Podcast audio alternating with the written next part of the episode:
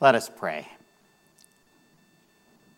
Lord, as your scriptures are read and proclaimed this day, we ask that by the power of your Holy Spirit, that our hearts, our minds, and our very lives may be transformed by your holy word. Thank you for the gift of Scripture, we pray. Amen.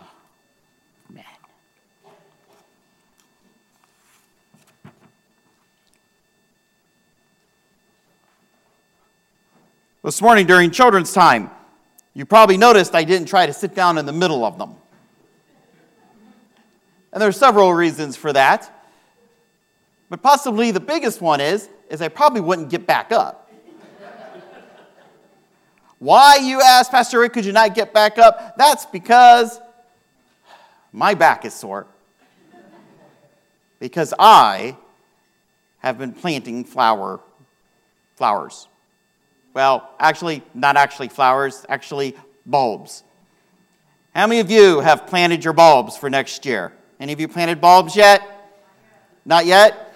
Yeah, so I, I, decided it was a nice warm day on Friday. I'll get out there and get some of those bulbs planted. And I started off uh, with the little bags, and I'm reading the back, uh, so I knew what I needed to do to get those flowers to grow. I had a tape measure. If it said to dig a three inch hole, buddy, it was a three inch hole. I figured they make these things, they know what they're talking about. By the end, it was, eh, close enough. Just throw a little mulch over it, it'll be fine. They've survived this long without me. Right? It's not always easy getting things to grow in your yard, is it? It's really not. You would think it would be super simple. There's green stuff all over the place. It should grow, but no, the, the stuff that grows is the stuff I don't want. The stuff I do want. Sometimes it goes well, sometimes it doesn't. I remember a few years ago, I got it in my mind that I was going to grow a giant pumpkin. Did any of you ever go down to the pumpkin show in Circleville and then get that misguided idea that you too can grow a giant pumpkin? Yeah, yeah, did you, yeah, how did it work out for you? 182 pounds is a pretty big pumpkin. I had this big old garden uh, out behind the parsonage I was living in, and uh, one of the church members brought his tractor down and tilled it for me, and I'm like, well, I know about agriculture. Obviously, I'm living in an agricultural area. It just rubs off. No, it doesn't. Not at all. And so I bought those big old pumpkin seeds you do, and I planted them, and stuff pops up. And then all of a sudden, I realized you don't just plant the seeds and all of a sudden you've got a thousand pound pumpkin. Pumpkins formed, but quickly they died of different things. Uh, some of them, I don't know if I didn't give them enough nutrients or whatever, and they just sort of died. Uh, one of them was pretty good size, but it was laying on the ground, and I guess I'm supposed to move that or something. And anyway, it rotted on the bottom. Caught a deer eating one of them. It, it was just not, not a pretty picture. It's not always easy getting things to grow.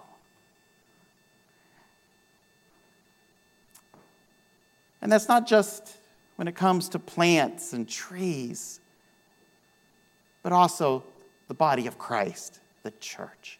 See, the Bible talks about how the church should be like a plant, like a tree, a flowering, beautiful tree producing ripe, juicy fruit. But sometimes we have trouble doing it because we don't understand all the steps, or we forget a step, or we don't do a step. So, over the next couple of Sundays, we are going to be talking about the, the five uh, practices of fruitful congregations. And you may have, have, have heard about this. Uh, this is based on a book by uh, Bishop uh, uh Schnase. Uh, he wrote, wrote it probably about 10, 15 years ago now. Um, the, the five uh, fruitful practices of, of a congregation. but they are uh, intentional evangelism, extraordinary generosity, intentional faith development, passionate worship, and radical hospitality. So, we're, we're going to be looking at, at each of those uh, categories over the next few weeks, kind of touch on what are those and how can we, uh, as Christians, um, be about doing that work of Christ. So, today we are going to start with intentional evangelism. And I kind of want us to focus on how can we tell others about Jesus without being that guy? You know the guy that I'm talking about. The one who always comes up to you holding the Bible and wants to start quoting scripture at you right in the middle of a Super Bowl party? or the produce aisle at Kroger? or at your front door? This happened, oh, about a month ago. Got done here. I go home, and as I'm going down the, the street to my house, I see groups of people, two by two, with their Bibles in hand, knocking on doors. And I know exactly what that means. Anybody else know what that means? You go home and you hide. Am I the only one that does this? No, right? I don't want to discuss this. Do I know Jesus? Yes. Do I want to discuss Jesus? Not really. The Bengals game is getting ready to start. yes.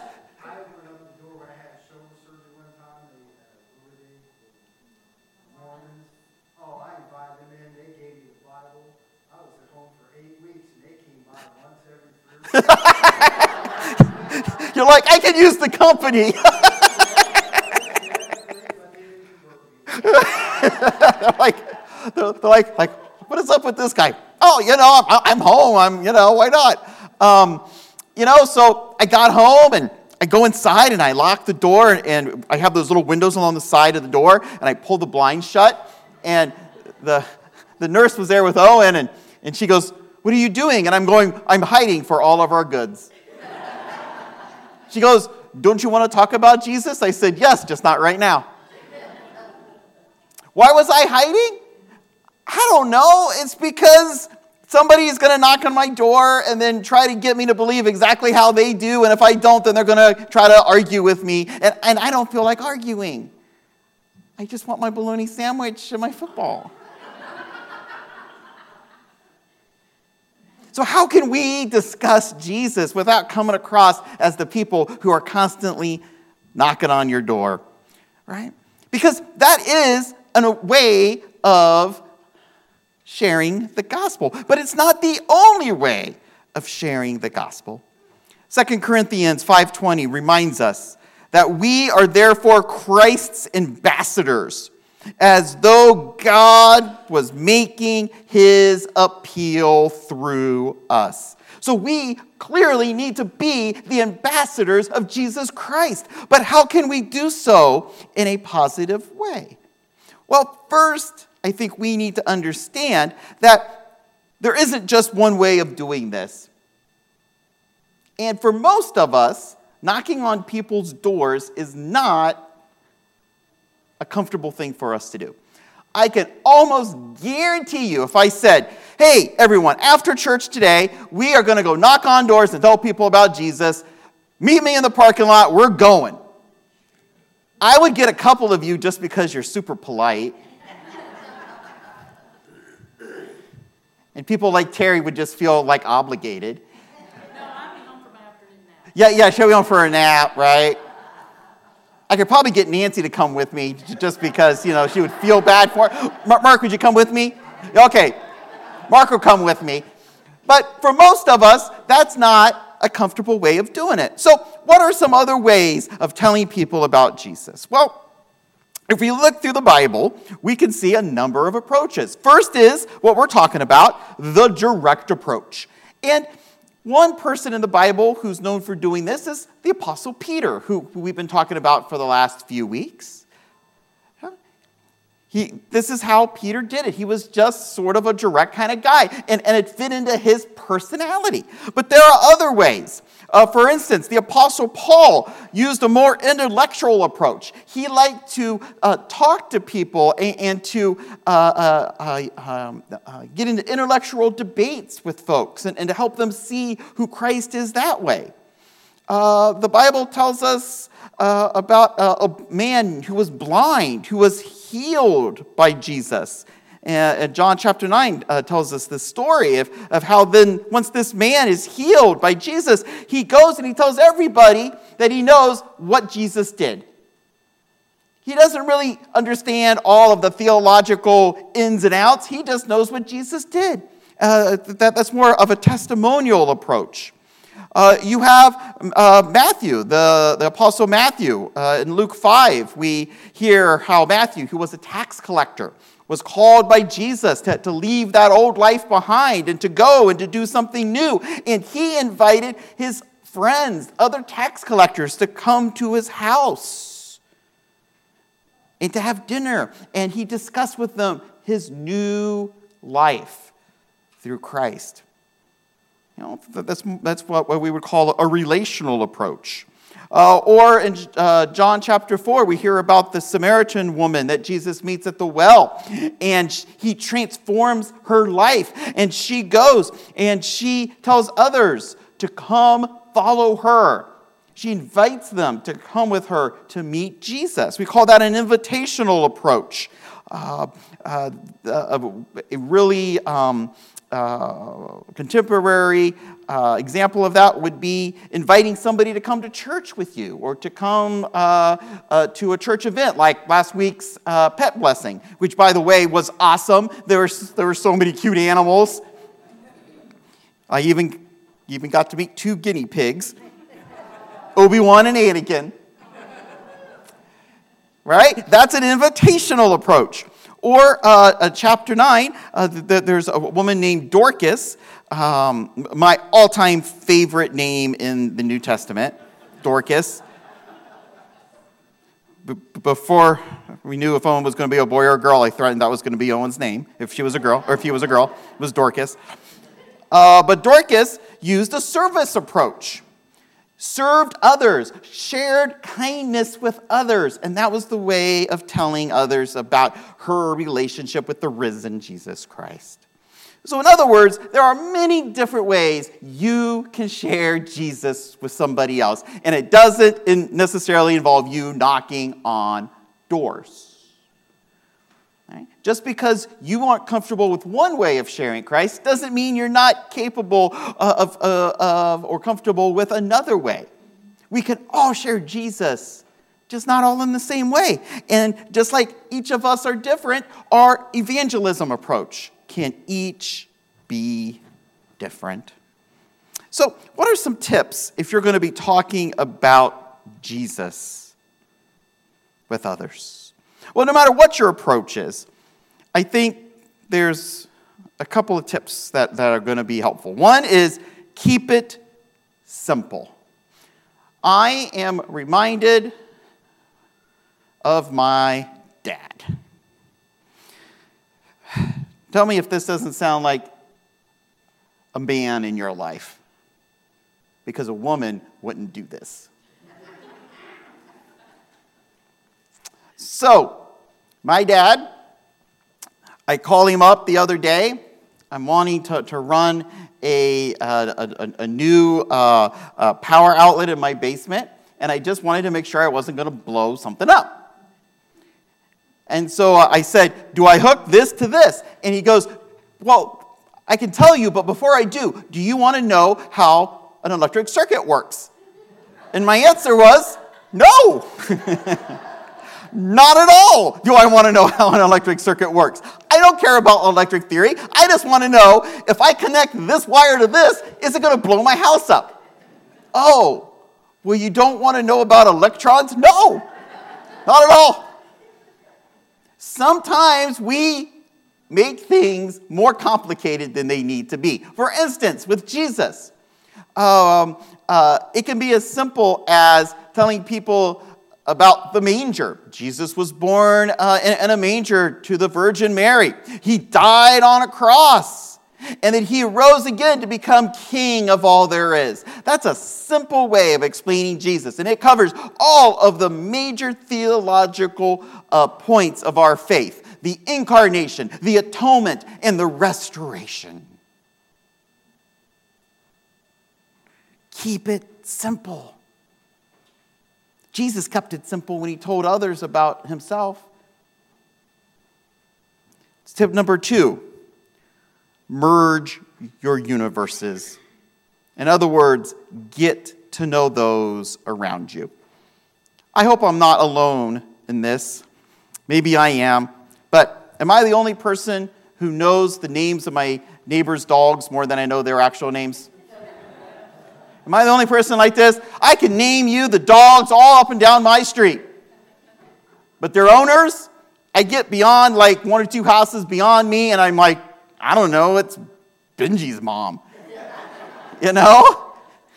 Get to know people. We, when we merge our universes, our, our, our church universe and, and our uh, uh, private universe, if you will, well, then evangelism happens. How about this? Become the unofficial de facto chaplain of your social group. Now, for me, I am. If somebody needs prayed for, guess who gets to do it? Every Thanksgiving, guess who has to pray? This guy.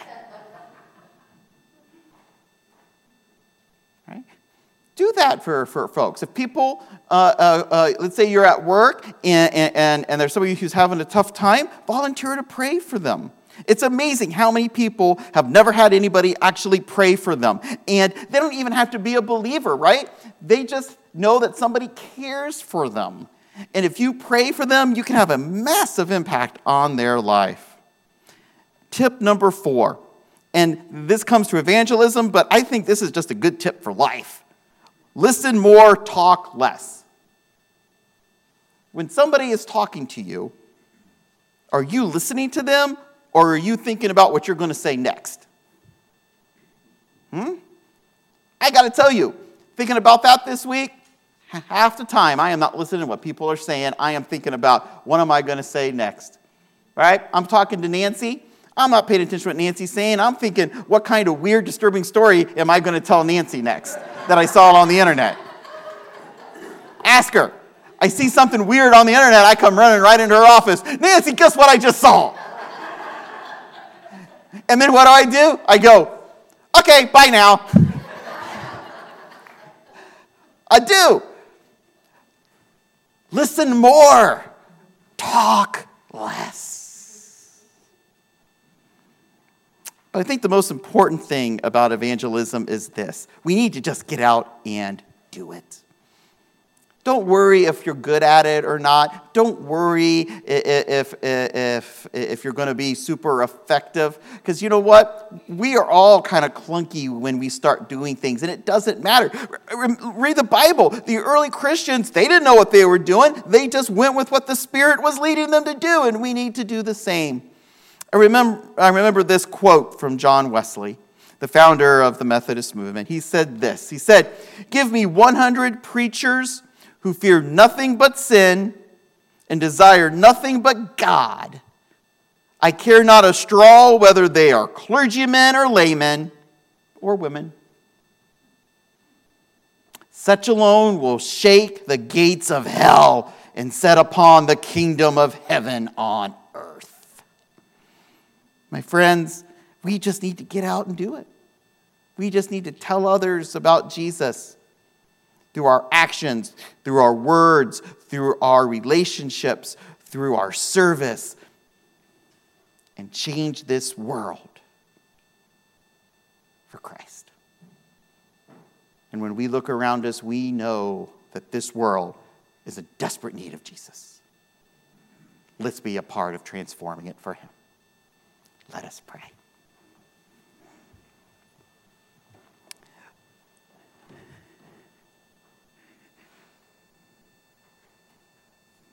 Lord, thank you for the opportunity to share Christ with others. We each have different styles, different ways of sharing uh, the love of Jesus. Remind us that that's okay, we're all different. Give us the courage to get out there and to make this world like the kingdom you desire, the kingdom you envision, the kingdom that will come. Thank you for trusting us to be your ambassadors to the world. In the name of Jesus, our Lord and Savior, we pray. Amen.